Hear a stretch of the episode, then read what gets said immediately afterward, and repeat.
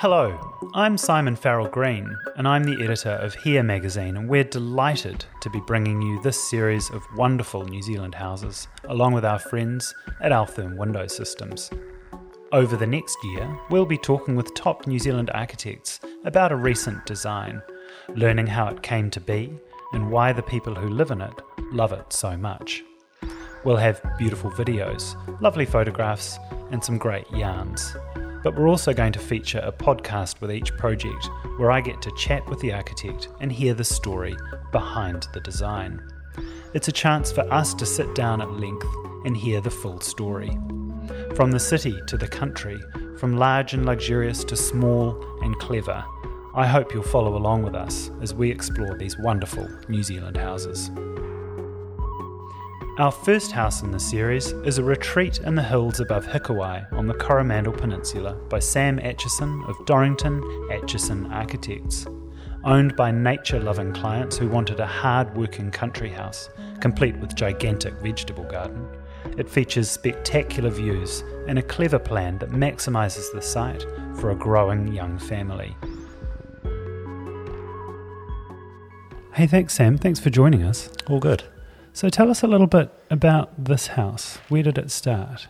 Um, started with Emma and Justin, really, who were the clients, and uh, approached us um, with uh, a site and wanted to build here. Um, and we um, had a few kind of conversations back and forth. They lived in Wellington at the time, and uh, so we were emailing back and forth, and then came down and met them on the site. And it was then that we realised what a beautiful spot it was and how amazing the outlook was. And yeah, it kind of went from there. So, how did they wind up here? Wellington to Hikuai's bit of a distance? Yeah, it is. They work remotely, or at least can work remotely. And so worked out that they could be anywhere. And this is a position which roughly kind of triangulates all of their family members who live in Coromandel and Auckland and the Waikato. So uh, this seemed like as good a spot as any. And um, they they had a desire to live uh, more off the land and um, garden and, and that sort of thing, and so they found the site and went for it. I hear there were a lot of conversations about vegetable gardens and fruit trees and, and that kind of stuff. That yeah. sort of drove the project, didn't it? Yeah, it did to some extent. Yeah, they, they that was their vision really was to come here and um, enjoy the good life. So that that and they were very kind of um, clear about how how things should be in terms of their you know what they would do working in the garden and then bringing vegetables in and that sort of thing. Nice. Mm. It's an incredible spot. What what did you think when you first stood here? I mean, you're kind of sitting here in this kind of bowl of of hills and, and valley and bush and yeah, just just blown away by the view. In all honesty, really, um, I hope I don't stuff it up. Is what I thought. You know, designing a house here. I mean, you almost can't go wrong because the view's so beautiful. But yeah, I guess with the, with the view you get wind though, don't you? So you've kind of got some challenge. Like you, you're quite exposed as you drive up the road. Um, as I came up this morning, I suddenly went, "Oh shit, there it is." Yeah, yeah, no, there's there's there's winds, there's there's all sorts of weathers here. There's, I mean, I think we have been on site where literally in one day it's been windy, hailed, rained, and beautifully sunny and hot. So it, it gets everything, and it gets because it's up on a hill, it gets everything from any direction. So that was really a challenge in terms of um, how do you uh, really make the most of this amazing site and the views. Um, and also make shelter so that so that you can enjoy that in the house in all weathers. So how how did you do that? What were some of the things that you kind of played with and, and brought into this to, to give you shelter? Um, really, sort of, uh, I guess having having outdoor living spaces on both sides or, t- or two sides of the house, projecting um, the the rectangular wings of the the bedroom side and the um, media room uh, in opposite directions to really create a kind of buffer to, to wind direction no matter where it's coming from. And then there's the, the covered outdoor deck, which has shutters on it, which you can draw closed for either wind or, or sun shelter. And how does the where um, where are the veggie gardens? Where where where how does the site work, and what's the relationship to you've got the house sort of sitting here on this almost sort of projecting off a ridge, and then where, where, where, where how's the rest of the site work? So the the veggie gardens are, are downhill in a, a little sheltered spot, which is a bit of a microclimate of its own. It's out of the wind and catches really good sun, um, and there's a there's a um, a window behind the kitchen bench top which views down the hill to the veggie garden. So there's that that visual connection there, um, which is really nice. I mean, I think you there's a there's a um, physical transition bringing vegetables up from the veggie garden, but there's also that connection if someone's in the kitchen cooking, they can see where the where the foods come from. Nice, Yeah. nice. And were you always going to build it here on, on the ridge? Did you look at other other spots on, on the land, or, or was this just no? It was got to be here. Uh, this this was it really. We played around with orientation a little bit, but um, it was really this this spot projecting forward. We were we were mindful of not being, um, I guess, too much uh, or not too exposed as you know from from the valley below. Um, but it's it's quite a modest house, and uh, you know I think we've struck the balance pretty well with getting the view and and also yeah not standing out too much. How big is it, Oh, off the top of my head, about 180 square meters, including the double garage. including the garage? Yeah. Yeah. So it's not it's it's it's not small, but it's not it's not huge, particularly for a rural house. I mean, when you when you drive around New Zealand, you see those kind of monsters. You know, they're they're, they're really houses getting really big, so it's actually it's Yeah. quite contained. Yeah, that's right. It is. I mean, it kind of spreads out a little bit, but every every room is sort of only as big as it needs to be. How do you make a rural house? Because I, I was thinking about that on the way here. That it's not a beach house, it's not a city house. Um, it's designed for, for permanent occupation. You've got some quite distinct things that you need in the country. Yeah, that's right. I mean, we for a start, in terms of the um, the architecture, we did look at rural forms. Um, so I, I liked, um, you know, the sort of the hay um, hay shed structures, which are basically just floating gables, which sit on, you know, very fine um, steel legs, and that we took references from those those sort of structures, and, and that's how we got to this gabled space, of, you know, in the main living room, which floats across the two more rectangular forms. In terms of the function, it really was about, I think, connecting to the different areas of the site through kind of sliding doors on one side, and then you know the doors from the kitchen on the other, and just just getting out, you know, getting out in, in every direction. Nice.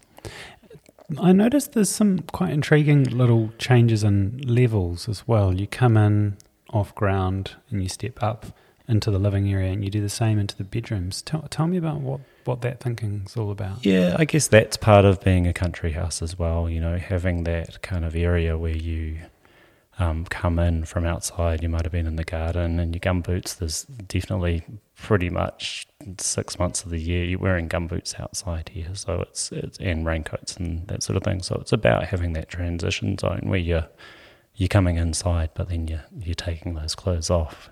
And you don't want you don't want anything kind of too prissy or too too white in those spaces, or really even in your living areas, do you? Yeah. You want it to be quite sort of robust. That's right. I think all the materials we've gone for are really, you know, they're, they're um they're not fussy at all, and they're not, you know, there's no GIB in this living room at all. So it's really about just sort of good, solid materials that will will last.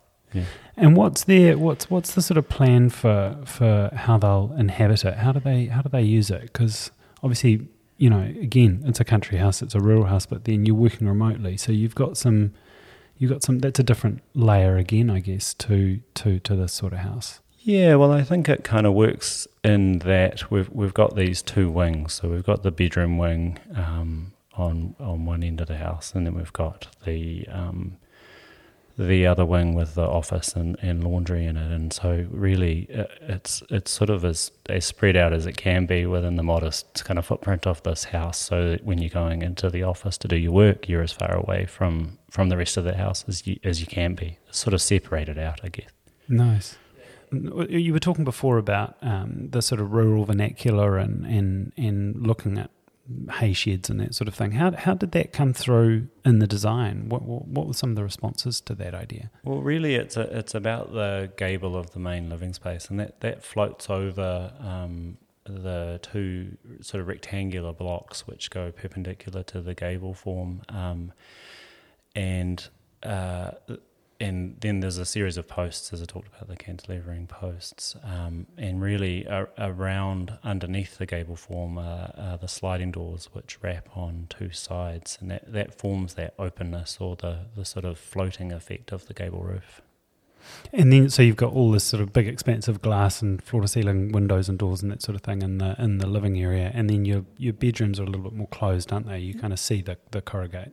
Yeah, that's sort of that's right. We've we've got um from the main bedroom. There's a fantastic view, and so we've put a sliding door in that to capture as much of that as possible. But then in the transition spaces, the hallway spaces, we've got a series of sort of vertical slots, which, um, as you're transitioning from one space to the other, you really get to see snippets of the view as you go go through. So that that's the thinking behind those windows. It gives you respite, doesn't it, when you do that? Because you can you can open house too much to the view almost. You kind of want to be able to go away from it and come back to it and see it, and then sort of yeah, have it come and go. That's right. It's like anything, you know, you, don't want to be out in the elements all the time. You don't want to be bombarded with a fantastic view. Well, to be honest, I wouldn't mind, but um, yeah, you do you do need that relief, um, and it also enables you to sort of pick out certain aspects of the view. From the media room, we've got a, a large picture window. Sorry, the the office media room. Um, which was really positioned so that when you're sitting in the built-in furniture there, you're looking straight down the Tairua River. So it's really about sort of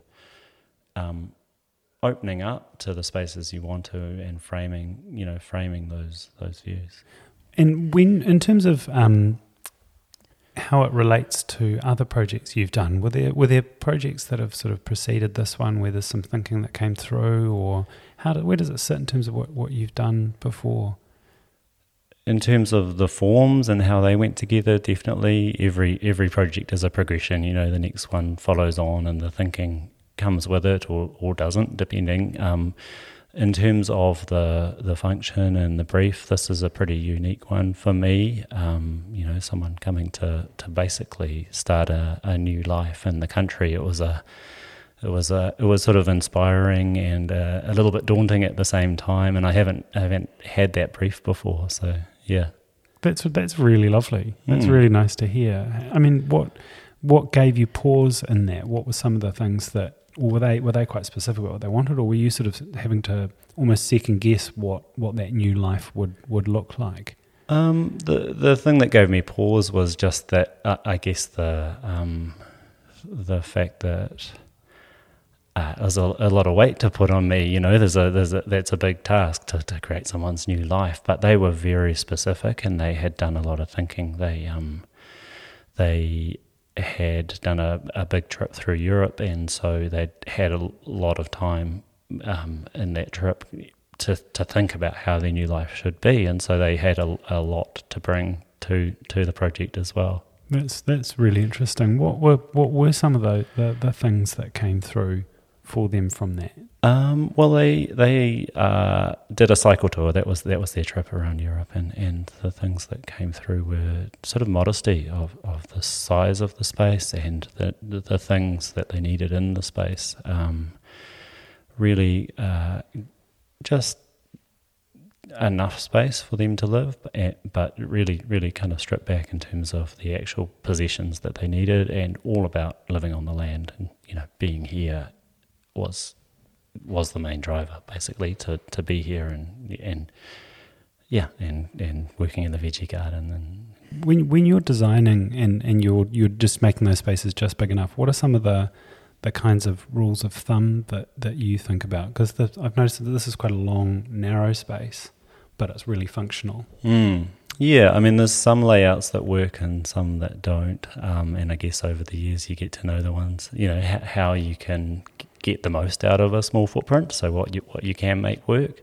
I think the other thing that really really helps is um, having an amazing view. So your space is not confined to the the walls of the house, um, and being you know having. Uh, uh, you know, re- floor to ceiling joinery that opens out and, and just really extends the, the the smaller spaces. Yeah.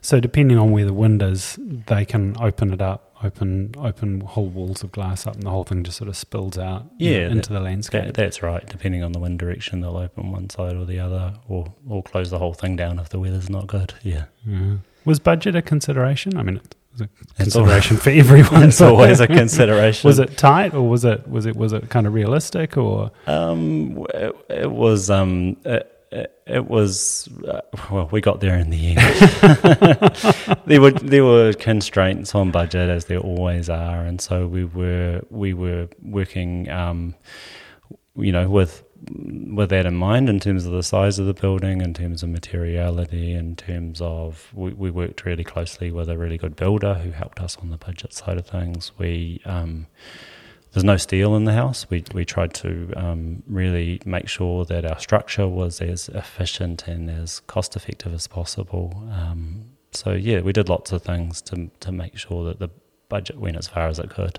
so you managed to build it using those kind of quite standard building sort of act rules around not needing steel and sort of, st- or was it? Were you we had things a, little bit? We pushed things a bit. Yeah, we Yeah. had a clever structural engineer who who um, designed cantilevered timber posts, which gave us the bracing we needed and um, uh, meant that we didn't have to have a steel frame, which was really really good. Yeah, and then I noticed, you know, in the living room you've got ply, you've got steel, you've got some some of those materials, but then bedrooms you kind of step into into plasterboard. So you've obviously been able to sort of manage where you spend things a little bit. that's exactly it. Yeah, yeah. The living room is really um, it's the jewel in terms of the overall house. It's the bit where um, you know it's got a, a real richness of materiality, and then we've pulled back a little bit in those other spaces. Mm. Were you tempted, you know, after building it to, to to make a change of your own to disappear off to the country and live on a hill? Absolutely. Through the whole process, you know, it was very inspiring, and still I think about it. Um, I don't know if I could do it, but it, it, it really is something that I think about a lot. Yeah. And how have they found it? Has it has it sort of turned into that that new life that, that they thought they might get? Yeah, it, it has absolutely. I think uh, uh, um, from all accounts, they're they're loving it, and and they've um, got two young children. One who was born while they were here, and that's I mean, what a fantastic place to grow up. You know, it's it's pretty amazing. They it's a lot of work. You know, the, the land is a lot of work. So while they're not working, they're working on the land. But I think that's as they wanted it. Yeah. That's fabulous. Mm. Hey, look, Sam, that's wonderful. Thank you. Cool. Really appreciate it. Yeah, great. That was Sam Atchison of Dorrington Atchison Architects talking about a house he designed in the hills of the Coromandel. It's a modern farmhouse with a cracker view. Thanks for joining here in Altherm as we explore these great New Zealand houses and chat with the architects who brought them to life. We'll see you next time.